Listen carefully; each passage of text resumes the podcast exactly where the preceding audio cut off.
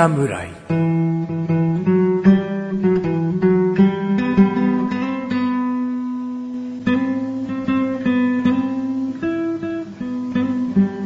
菅井菊池のコンビニ侍始まりました。始まったよこの番組はコンビニで買える食品を実際に食べながら感想をお届けする番組です。コンビニは菅井ことチャポです。はい、コンビニは、菊池でーす。スルルルルルココンビニ侍でーす。ね、ヘラヘラしない。はい。ね外しましたよ。ん？外しましたか何か？外したというか、笑っちゃったな。笑っちゃいましたうね。んいや、なんか変な、変な、変なピロピロっていうのが聞こえたんで。ルルルルだと思う。ルルルの方だと思う。ピロピロはな何も飛び出てないと思うけど。まあ、というわけで始まりましたね。うんはい。えーっとね。いや、もうチャボくんだけにはわかると思うけど。今回こそ11月入ってるよっていうね。そうですね。ね前回とかね、あの、11月じゃないのに11月のつもりでやっちゃってたそから。うですね。はい編集でいろいろ切った。11月ってセリフはもちろんだけど、はいその前後とか切んないと繋がんねえからさ。うまく繋がりましたか、うん、なんとか 気づかれてないんじゃないかな。ね、帰り際ですもんね。気づいたのね。そう、もう収録終わって、お疲れ様。あ、そういえば、次の分って10月じゃない？みたいな。今日撮ったの10月だよ。で、ああ、じゃあ、また、また、みたいなね。で、そのね、1ヶ月後。うんこれが11月分です。11月、そうだね。これぞね。うん秋ど真ん中なんで、そうですね。ど真ん中ですね。うんもうだって、12月って言ったら冬でいいんだからさ、はい。もう秋ど真ん中だよ。そうですね。うん。いや、すっかり食欲の秋な菊池です。えー、同じく食欲の秋のチャボです。ああ、まあね、チャボくんのちょっとした一面は引き出せなかったけどもね。こんなエピソードがあるんですけどね。11月といえばお月見とかもね、はいあるよね。10月 ?11 月もね、なんかそんな雰囲気あるよね。お月見って言うとやっぱり月でうさぎがお餅ついてたりなんかしてね。はい。うーん、初めて見たんだけどね。はい。今日我が家にね、うさぎのモノマネをしている大人がいましたよ。ほう。ああ、なんか、罰ゲームでうさぎのモノマネやらされてましたね。ほう。できてましたかちゃんと。相変わらずのトーンで、ぴょんぴょーんってやってましたね。うん、それがチャボくんってね。うんよく見てましたね。野球見てたと思ったんですけど。だから僕、そんなほったらかさないよ、子供と遊んでもらってるチャボくんを。ちゃんと半分半分は少なくとも、意識、どっちにも持ってるよ。そうだったんですね。うんうんまさか罰ゲームがあるとは思っていなくて、一個はしれっと回避しましたけどね。もう一個一発ギャグするっていうのはね、はい持ってないよーっていうわ我が子に言ってたね。はい。で、勘弁してもらってね。そうですね。スルーされた感じですね。うんうん いや、なんかね、あの、あのゲームにしては罰ゲームがおかしくないかっていう。そう？なんか可愛らしい罰ゲームだって。他にはだって早口言葉を言うとかさ。まあまあまあそうですけど。だってあのおもちゃ自体、うん。何歳児対象ですかっていう。あれはもうまさに小学校低学年から、まあ小学生向きって感じかな。小学生向けですか？うんもっと対象年齢低いと思ってたんで、うん。そのくせ、この罰ゲームってちょっと酷じゃねえかな、みたいな、っああ、酷なんだ。て思いましたけどね。大人にはもっと酷だったかなっていうね。ちなみに、そのゲームは、番犬ガウガウみたいな、骨を取って、ちゃんとうまく取んないと、犬がバーって、来るやつです来るやね。つですね。うん。さあ、秋らしい話も終わったのでね、チャボくんのね、おすすめ食品を。はい。ご紹介しますかう。ん。はい。何かなアイスかな？アイスかな？アイスこんなとこに入れてたらもう、べちょべちょですよ、ポケット。子供たちと遊んでる間もずっとそこにアイス入れてたんじゃないかな？まあもう、アイスというより、飲み物に変わっちゃいますね、そうするとね。溶けてるってこと？そういうことです。そういうことです。まあ、アイスでもないし、飲み物でもありません。はいえー、秋っぽいのはね、さすがにもうあんまり言ってなかったです。おうおうで、えー、好きなパンを持ってきました。はい。今回ですね、ファミリーマートさんで購入しました、石窯バケットサンド、ビーフサラダですね。おおこれ食べたことありますか？ないないないない。これ結構高級なパンなんですけど、うんうんうんはい。あの、チルドコーナー、さ、あの、サンドイッチとかが並んでるコーナーですね。うんに置いてあって、あの、フランスパンうん。のバケットに、要はその、野菜だったり、これだったらビーフ、うん肉をですね、サンドしているっていうね。うん。ファミマプレミアムシリーズだからね。す。はい。このサンドイッチはね、何回か食べてんのよ。うん。あの耳付きのパンでね。はいはいはいはいはい。耳ついてんのに、しっとり柔らかな、パサパサ感のないサンドイッチでね、このファミマプレミアムシリーズのパンは信頼性が持てるんじゃないかな。そうなんです。これね、これ、今回持ってきたのは、このビーフサラダなんですけど、うんまあいろいろ種類あるんですよ。うんうん。ね、このパンがいいんですよ。やっぱパンだ。パンなんですよ。うん これビーフサラダ以外にも一応何かあんの？味はあります。うんえっ、とね、えーなんかこう、なんかこう似たような、あの、ハムチーズもあるし、あとね、肉系でなんかあるんですよね。うんもう一個ぐらい。で、なんか結構季節限定とかで、コロコロこういう違う味が出たりしてますね。なるほど。じゃあ、この石窯バゲットサンドということで、まあ、あ今回は大きく押していきたいってことだね。はい。はいあこれねパンが、まあ、食べてもらえばわかるんですけど、うん。フランスパンのイメージをみんなどう思ってるかですよやっぱね。もう外がカリッと、うんもしくはガリッとしつつ、うん中ふわふわだよ。でちょっとそれをいい塩梅にうん。うん。食べやすく、うん。少し柔らかめに。でももっちり噛み応えもある、うんバケットだなっていうね。それをね、ちょっと堪能してほしいんですよ。はい。そう。このシリーズ結構昔からね、ああんまりファミリーマートとか近くにないんで行かないですけど、うん。あもう行く先々でやっぱりね、あのー結構買ってましたよ。このシリーズは。おお。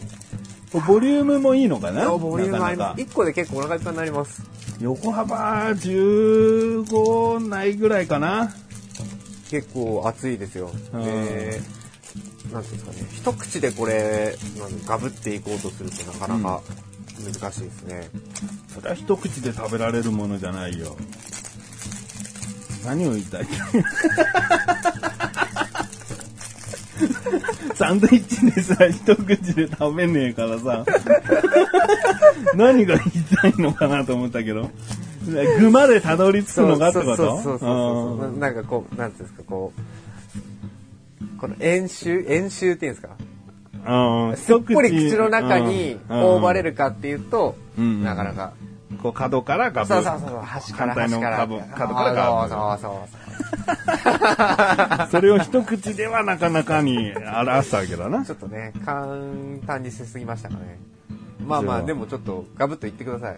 うん大きくガブッといくから、はい結構喋れなくなるかもしれない。うん OK です。お、行きましたね。でっかく。そのこのね、この噛みちぎれない感じもいいんですよね。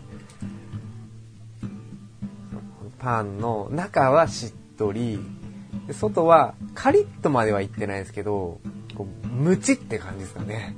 うん。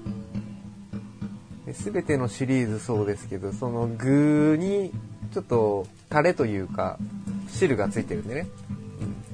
うん、それがいい具合に染みてる部分もあって、うまいっていうね。結構がっつきますね。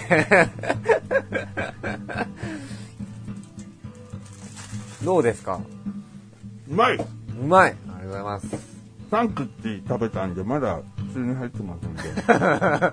どうですかちょっと早い。あ、早かったですか。うんだね、ちょっと価格が高いのがね、ちょっと難点なんですよね。うんでちなみに税抜き297円なんで、うんちょっぴり贅沢なんですよね。税込みでうん300円台いくのね。はい、いきます。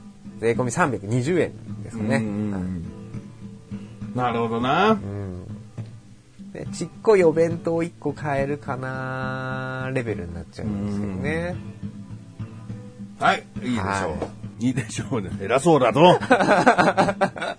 食べ終わりました。はい喋ってもいいですってことです。ね。いかがでしたか？いや、美味い。しい美味しい。ありがとうございます。やっぱりあれかな？あの、しっとり感がいいのかな、パンの。ずーっとこうパンが邪魔しないっていうか、まあパンメインで食べてるからそれはそれでいいんだけど、はいどっちもこう具材も、うんパンを引き立てるようだし、パンも具材を邪魔しないし、っていう感じがいいね。ありがとうございます。うん。あとこれはサラダ、ビーフサラダだから、はい玉ねぎが強いな。ああ、そうですね。うんうん他のシリーズは結構ね、あれです。あの、レタスとかが強かったりしますね。うんうんうん。うんうん。でも、あれだよね、タレ感がないのかな、ハムチーズだと。そうですね。それはあんまりタレはないですね。このビーフサラダは、ローストビーフみたいなビーフかな？それに、なんか和風ドレッシングっぽいものがかかってる。ビネガードレッシングか。なんかそんなような。グレイビー、グレイビーソースって書いてあります。グレイビーソース、グレイビーソースっつったら肉汁ソースだよね。じゃあ結構濃厚系なソースをかけてんだ。みたいですね。それがね、パンに、やっぱ、チャボも言った通り、うん、染み込んでるんでね、パンの別の食感を出してるね。ただ、ハムチーズとか、あんまり水分のないものだと、とにかく食感は同じなのかもしれないけど、これは中に行くほどちょっとね、違う歯応えを味わえるようになってますね。うんじゃあ、チャボくんも、ですか？うん、いっちゃって。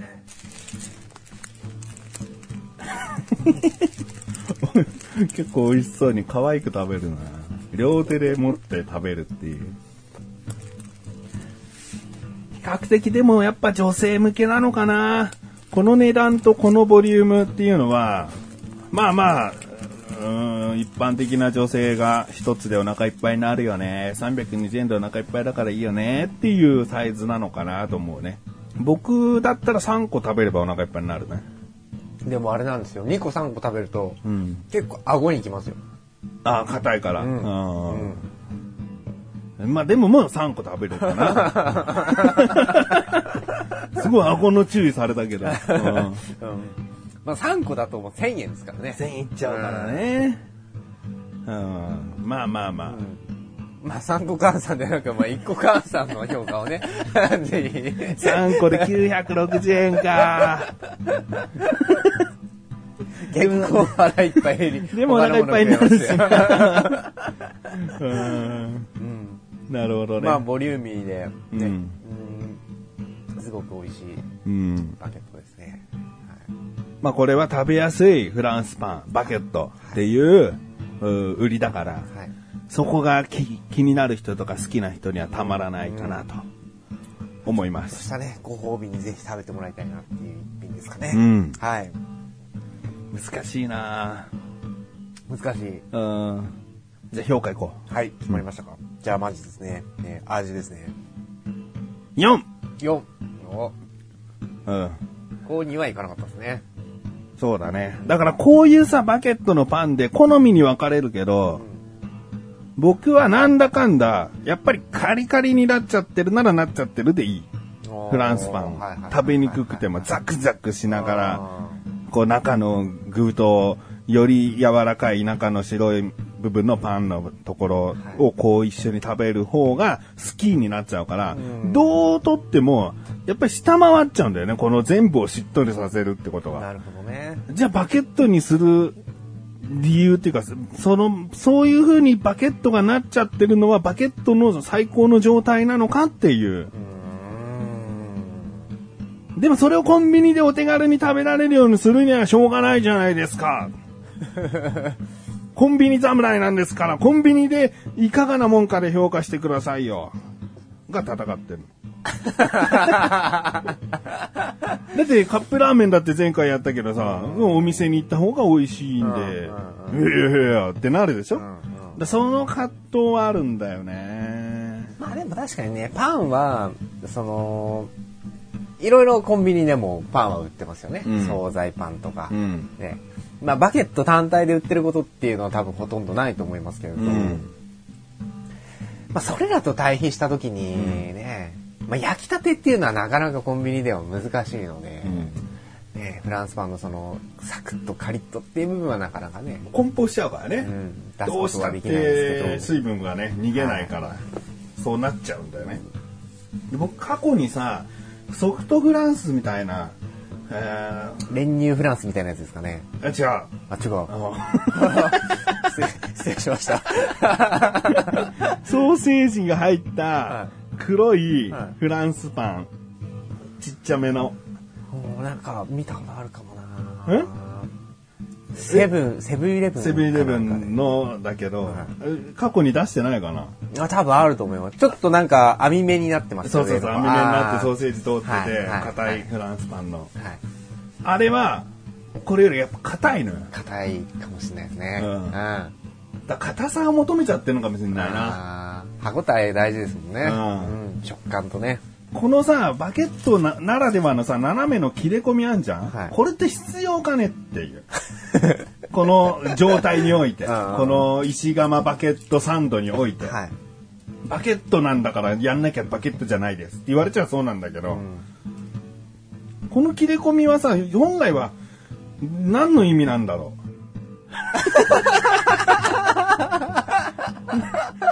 なんだろう。よく膨らむようになのかな。パンとして成り立たないから切ってるのか、それか食感のバリエーションを増やすためにそういうところを作ってるのか、まあいろいろあると思うんだけど、まあ、調べてみます。そう。ん、まあ、後で、はい後で。うん、あの、次のフリートークの時はいまでに調べとく。そうですね。はい。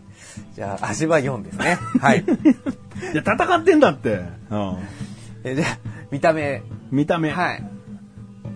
見た目は、なんか今ちょろんとね、出てきたような気もしますけど、見た目は、4かな。4。うん。うん。4かな。4ですね。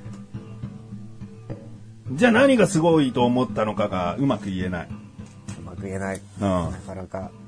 この、ファミマプレミアムシリーズの、この、シールが貼ってあるんだけど、はいこれは、これで、ファミマプレミアムシリーズを理解してる人からすると、あ、高級なシールのやつだって思うんだけど、普通の人は別に何とも思わないよね。そうですね。こうパッと見ただ、あれちょっとパンにしちゃ高くないって思うだけのものなんだよね。高級感っていうのが、初心者にとって分かりづらい。それに沿わない値段の評価にもなってきちゃうっていう、なるほどね。総合的に、ファミマファンならわかるけれど、みたいなね。うんあのシリーズねって思うんだよね。だからこの値段ねってなるんだけど、初心者には2つ理解できない。そうですね。確かにその、ファミマプレミアムのシール以外は透明な袋に入ってるだけなので、うんまあ中は丸見えといえば丸見えなんですけどね。丸見えなんだけど、すごい具がボリュームで目立つってわけでもないじゃん。うん。結構バケットで具しっかり挟んでるから、はいはいその見た目のインパクトあるかないかっつったら普通なんだよね。なるほあるかないか言っど。てねえじゃねえかよ。あごめんごめん。ごめんよ。普通って言って。いや、いいんですよ、いいんですよ。もう個人の評価ですから、うんそのね。うん。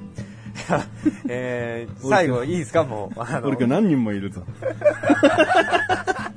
今日は何対1なんだろうな。うん価格、この価格はいかがですか？えー、297円。聞き方がもう変わってきちゃってんじゃねえか。えー、320円でしょ、はいこれはね、僕の個人でもうさ、はい。さあ、うん。まあ、金銭的にね、やっぱ口贅沢になっちゃうと思います。そうなのよ。これはもう、あの、十分承知の上です。うん。はい。まあ、そんな感じかな。はい。というわけで今回評価の方は、4、4、3、うん。11。11か。いいんですよね。合ってますよね。おー 11ですね。はいえー今回ご紹介したのは、ファミリーマートさんで購入しました、えー石窯バケットサンド、ビーフサラダでした。この後のフリートークもお楽しみください。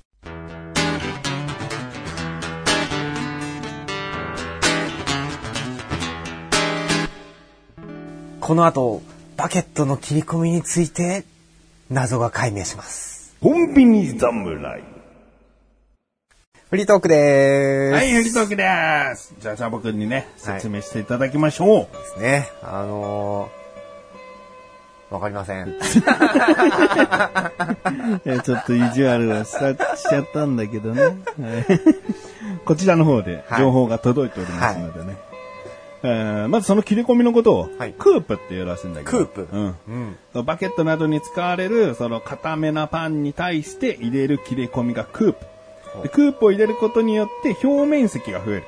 えーふあの、膨れ上がるからね。表面積が増えて、気泡の入ったパンになると。へー要はね、上が広がらないと中はずっとちっちゃいままだけど、上が広がると中が気泡が大きくできるんですよ。うんそうすると気泡の入ったパンに、えーなるから、その中身がずっしりってなるよりは、ふわっとしたパンに。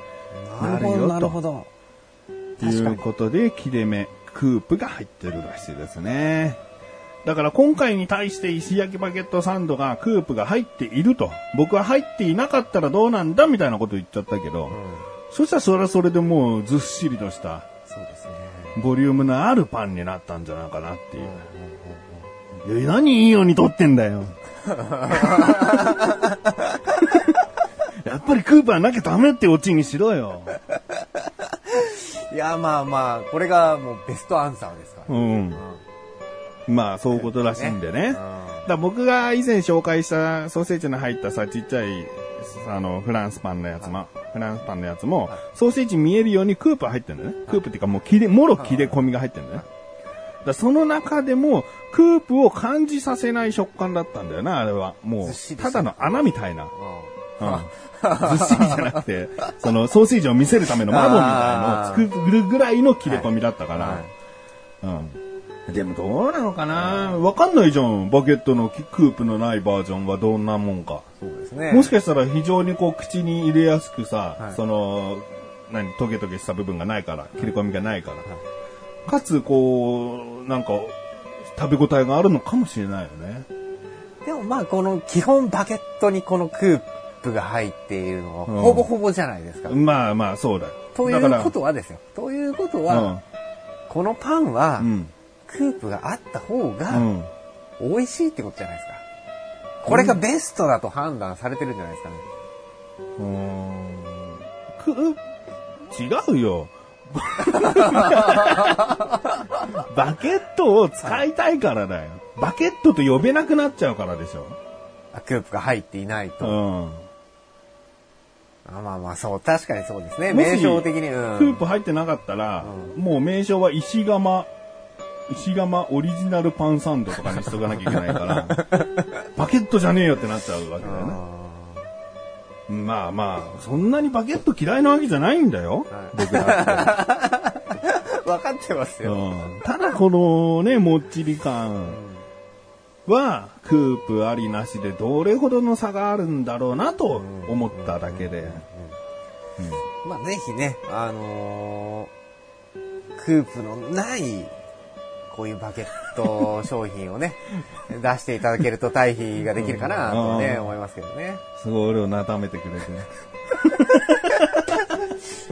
ね、この、ね、サンドイッチとかこのバケットが置いてある隣にね、うん。えーそういったものが置かれる日を楽しみにしてましょうよ。クープなしっていうね。こうわさび抜きみたいな。クープ抜きのバケットみたいな。そしたら何々ってパンになるんですってありそうだけどね。ねまあでも、くまなく探せばあるかもしれないですからね。もしかしたら。ちょうん。っと今後はね、それもちょっと気にかけて、うん。ファミリーマートさんにはお世話になろうかうん。なと。はい。あでもパン極めていってほしいけどね。ファミマのプレミアムシリーズは。うん。ファミリーマートのパンはでも美味しいかもしれないですね。うん純粋な、なんか惣菜パンとかは、なんか、セブンイレブンとかの方がなんかいろいろある気がするんです種類は多いかな、やっぱ。うん。でもね、あの、やっぱサンドイッチ、はいファミマプレミアムシリーズのサンドイッチは、ちょっとこう、こだわったなーっていう感じがした。うん。でも、うん、ふとした疑問ですよ、もう。うん。コンビニのサンドイッチってなんであんな高いんですかねああ、わかる。美味しいんですよね。美味しいけどね。し好きなんですけど。いつまで経ってもおにぎりの値段にこう、寄り添ってこないよね。はいはいまあ素材っていうのもあるんでしょうけど。うんうん今、どう？卵サンドが3つ入って230円とか ?190 円とか？あ、えっと、?2 つ入ってじゃないよね、卵だったら。卵二つ。あの、よくトマトとかハムとはいかチーズとかだとパン3個使って2個しか入ってないとかはいあるけどはいはい、僕がよく買うのは卵とツナのサンドなんですけど、うん。が2個、1個ずつ入ってて、190円だったはずです。1個ずつで？はい。で、卵サンドも多分190円とか180円ぐらい。2つ、2つでですよ。じゃあ食パン的に言えば2枚分だな。はい、はい。ちょうど。はい。で、190か。で、それにミックス、あの、レタスとうか、ん。ハムとかが入ってると、うん。なんか急に高くなる気がすうんる。240円とか、540円？200あ、200円、そうだね。そうなるんだよね。だっさらに照て、り焼きチキンとか入ってると300いくらとか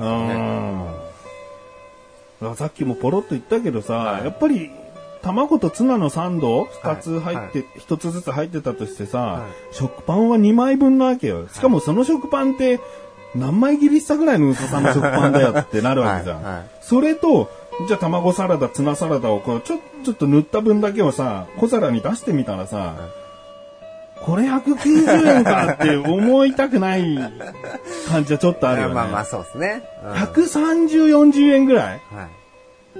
まで落ちないもんかなって思っちゃうな。おにぎり100円セールみたいのやってくれればいいなーって思うんですけどね。サンドイッチイッチ130円とかね。そしたらもうすげえ残るだろうな、ハムと卵とか普通のやつはな。いつも手出せないやつ行きたいもんね。うんそうそうそうそう。まあ、定番商品だけでもいいと思うんですよね。うん。ねそういう、ちょっといいやつはあくまでそのプレミアムシリーズみたいな感じにしといて、うんうんで普通のツナとか卵とかハムとか、うん。ねその辺の、ね、200円ぐらいのサンドを、うん。150円セールとかでもいいと思うんですよ。うん。ちょっともうちょっとね、そう、みんなにそう、手に取りやすいようにしてもらえると、もっと売り上げ上がるんじゃないかなと思うんですけどね。変なとこ飛び火させるつもりはないけどさ、ランチパックさんもさ、気持ち、なんかね、これ高くなってんじゃないって思っちゃう時あるんだよね。僕結構分解して食べることがあって、開いちゃうのよ。開くとさ、すごいがっかりする時がある。その種類によって。は大体甘いクリーム系のものは、ほぼほぼちょうどいいんだけど、はいこうフィリング系っていうかさ、こうお惣菜っぽくなってる系のものをさ、はい実際開いてみると、こんなもんかと思っちゃうんだよね。それで、しかもそのクリームとか納得しているものより、はなんかちょっと高めになってたりするんだよ、値段は。いやー、なんかもう、ランチパックさんは大量生産してるでしょうにって、その機械はね。い。はい。はい。中の具材をちょっとこう乗せ替えるだけでやっていけるものなんじゃないかなって素人なりにちょっと思っちゃうんだけど。うん。まあ確かにね、価格は結構やっぱりね、うん。ね、米よりやっぱパンの方が高いのかなっていう。そうなのかな、ねでも食パンだっ。て、その何、普通のさ、8枚切りとか、まあまあ安いよ。100円台で全然買えるし、は安いとこ98円とかで買えちゃったりするんだよ。そうですねだからパンイコール高えっていうイメージは我々はないから、ないからこい。ね、そうそうそなんですよ。コンビニのサだけだって。なっちゃうんだよね。あよかったです。共感してもらえて。あいや、いい、いい物申しじゃないの、うんなんか、あそうだねってすげえ思える。うん。もう、じゃあ、はっきり言っちゃおうかな。はい。あの、ランチパックのさ、は特になんとか焼きそば入り開いてよ。はい。うんそもそも焼きそば感かっていうところから、こう開いた時に疑問になりつつも中の量とかがさ、はい。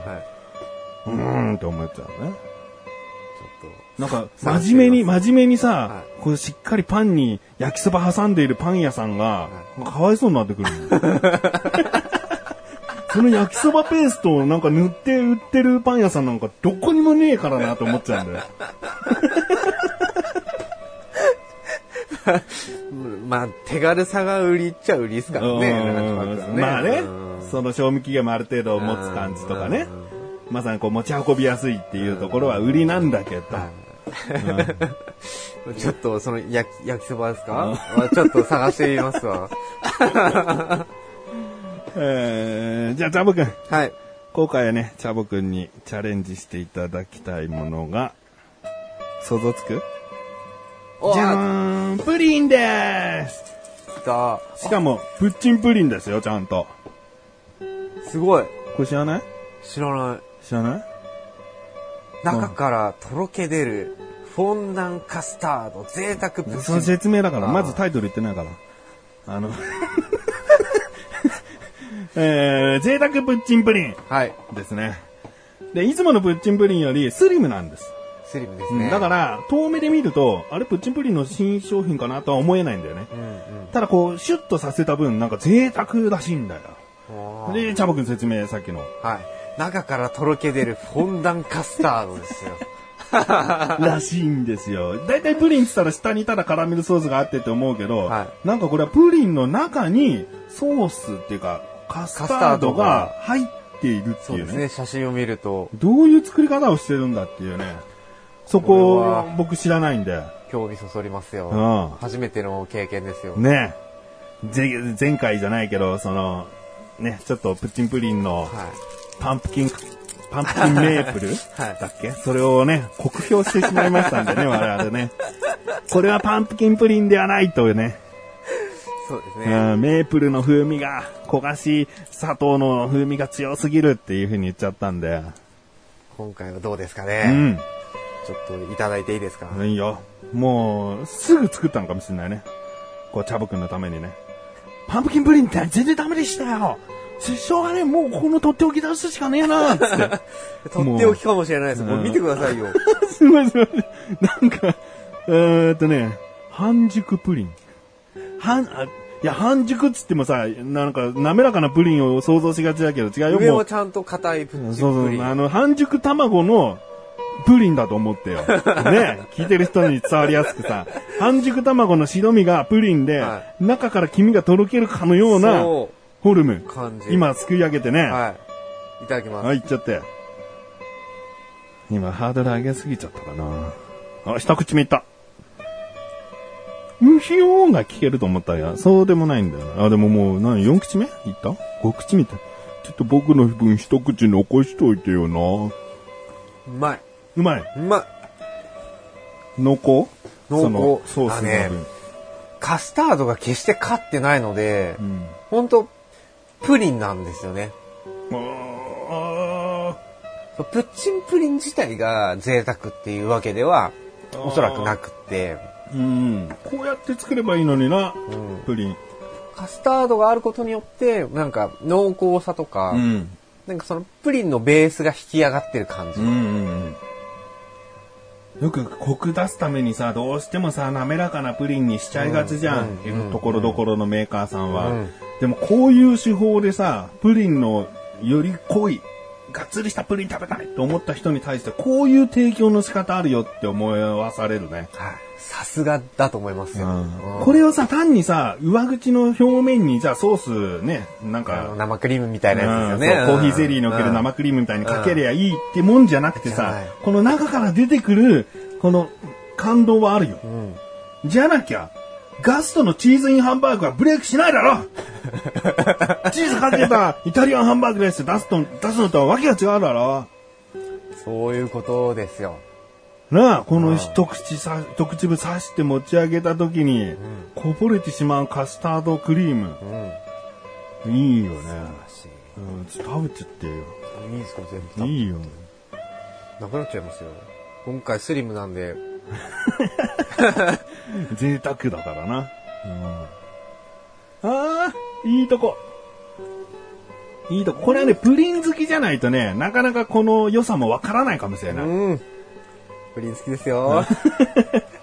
このソースと固体となってるプリンを別にしている感じは楽しみにくいかもしれないけど、ね、なんか食感が明らかに違うわけでもないじゃん。プリンって基本的に口の中でとろけるからさ、はいすぐソースと一体化しちゃうから、そもそもプリンの生地に練り込んでおけばいいんじゃないですか？って思う人もいるかもしれないけど。違う違う、そう。ああ、もう、もう、じゃあ僕はもう3回違う言ったよ。ね。うまいもう最後の方は、おなじみのカラメルソースと、美味しい。美味しいです。よかった。今回、チョコチャレないんでね。ああ、本当ですか。うん、もう。幸せに終わる回でございますんで。幸せでした。ごちそうさまです。うん。これ買って帰ろう。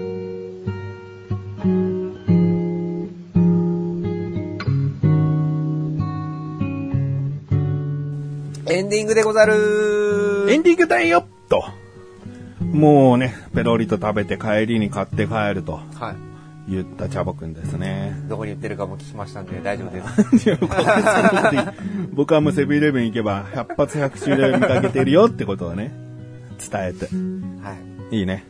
いいっすねこれはいいよね。こういうことをしてくれるならいいよね。なんかね、毎回季節の果物とか季節に沿ったものっていうよりはさ、たまにこういう違った方向からのプリン提供。実にありがたい。ね、もうパンプキンプリンのさ、わ我々の評価からしての、その部分は。はい拭い去ったよね。そうですね。もうチャラでいい。チャラ以上になっチャ。ラ以上ね。うんうんうん貯金できましたよ、プッチンプリンさん。うんで、もしかしたら、チャボくんが今日買って帰ったプリンは、もっと美味しいかもしれない。これ賞味期限が今日までだから、あこれ実は買ってからね、に1週間半ぐらい経ってんだよあ。、そうなんですね。なかなかチャボくんから連絡なくてね。もう、月末収録しようねっていう予定の、ちょうど月末日なんで、そうですね、今日。だからギリギリ持ったのよ。もしすいません、来月の頭になっちゃいそうで、別にいいんだけど、プリンは買い直しか。っていう、いうことがね、ちょっとビクビクしてる。ああ、賞味期限にないだから、はいそんなに変わんないかもしれないけど、まあほら、こういう生菓子っぽいものはさ、ねもしかしたら、ね、出来たてっていうか、出荷されたての方が、美味しいかもわかもしれないですね。だから、買ったらすぐ食べてみて。わ、かりました。あれより全然いいじゃねえかってなるかもしれないから。今日食べたこれね、これで結構うまいんですから、うんそれ以上となったらもうもう、もうそれこそハッピーですよね。それこそ、ハッピーですよね。ですね。ハッピーはじゃない生活を捨てそうな。ハい。そんな、ッピーですよねそんなことはないですけどね。はい。コンビニ侍は月に2回の水曜日更新です。それではまた次回、さらばでござる。さらばでござる。これいくらですか普通のよりちょっと高いってイメージですか？覚えてない。贅沢。贅沢ですからね。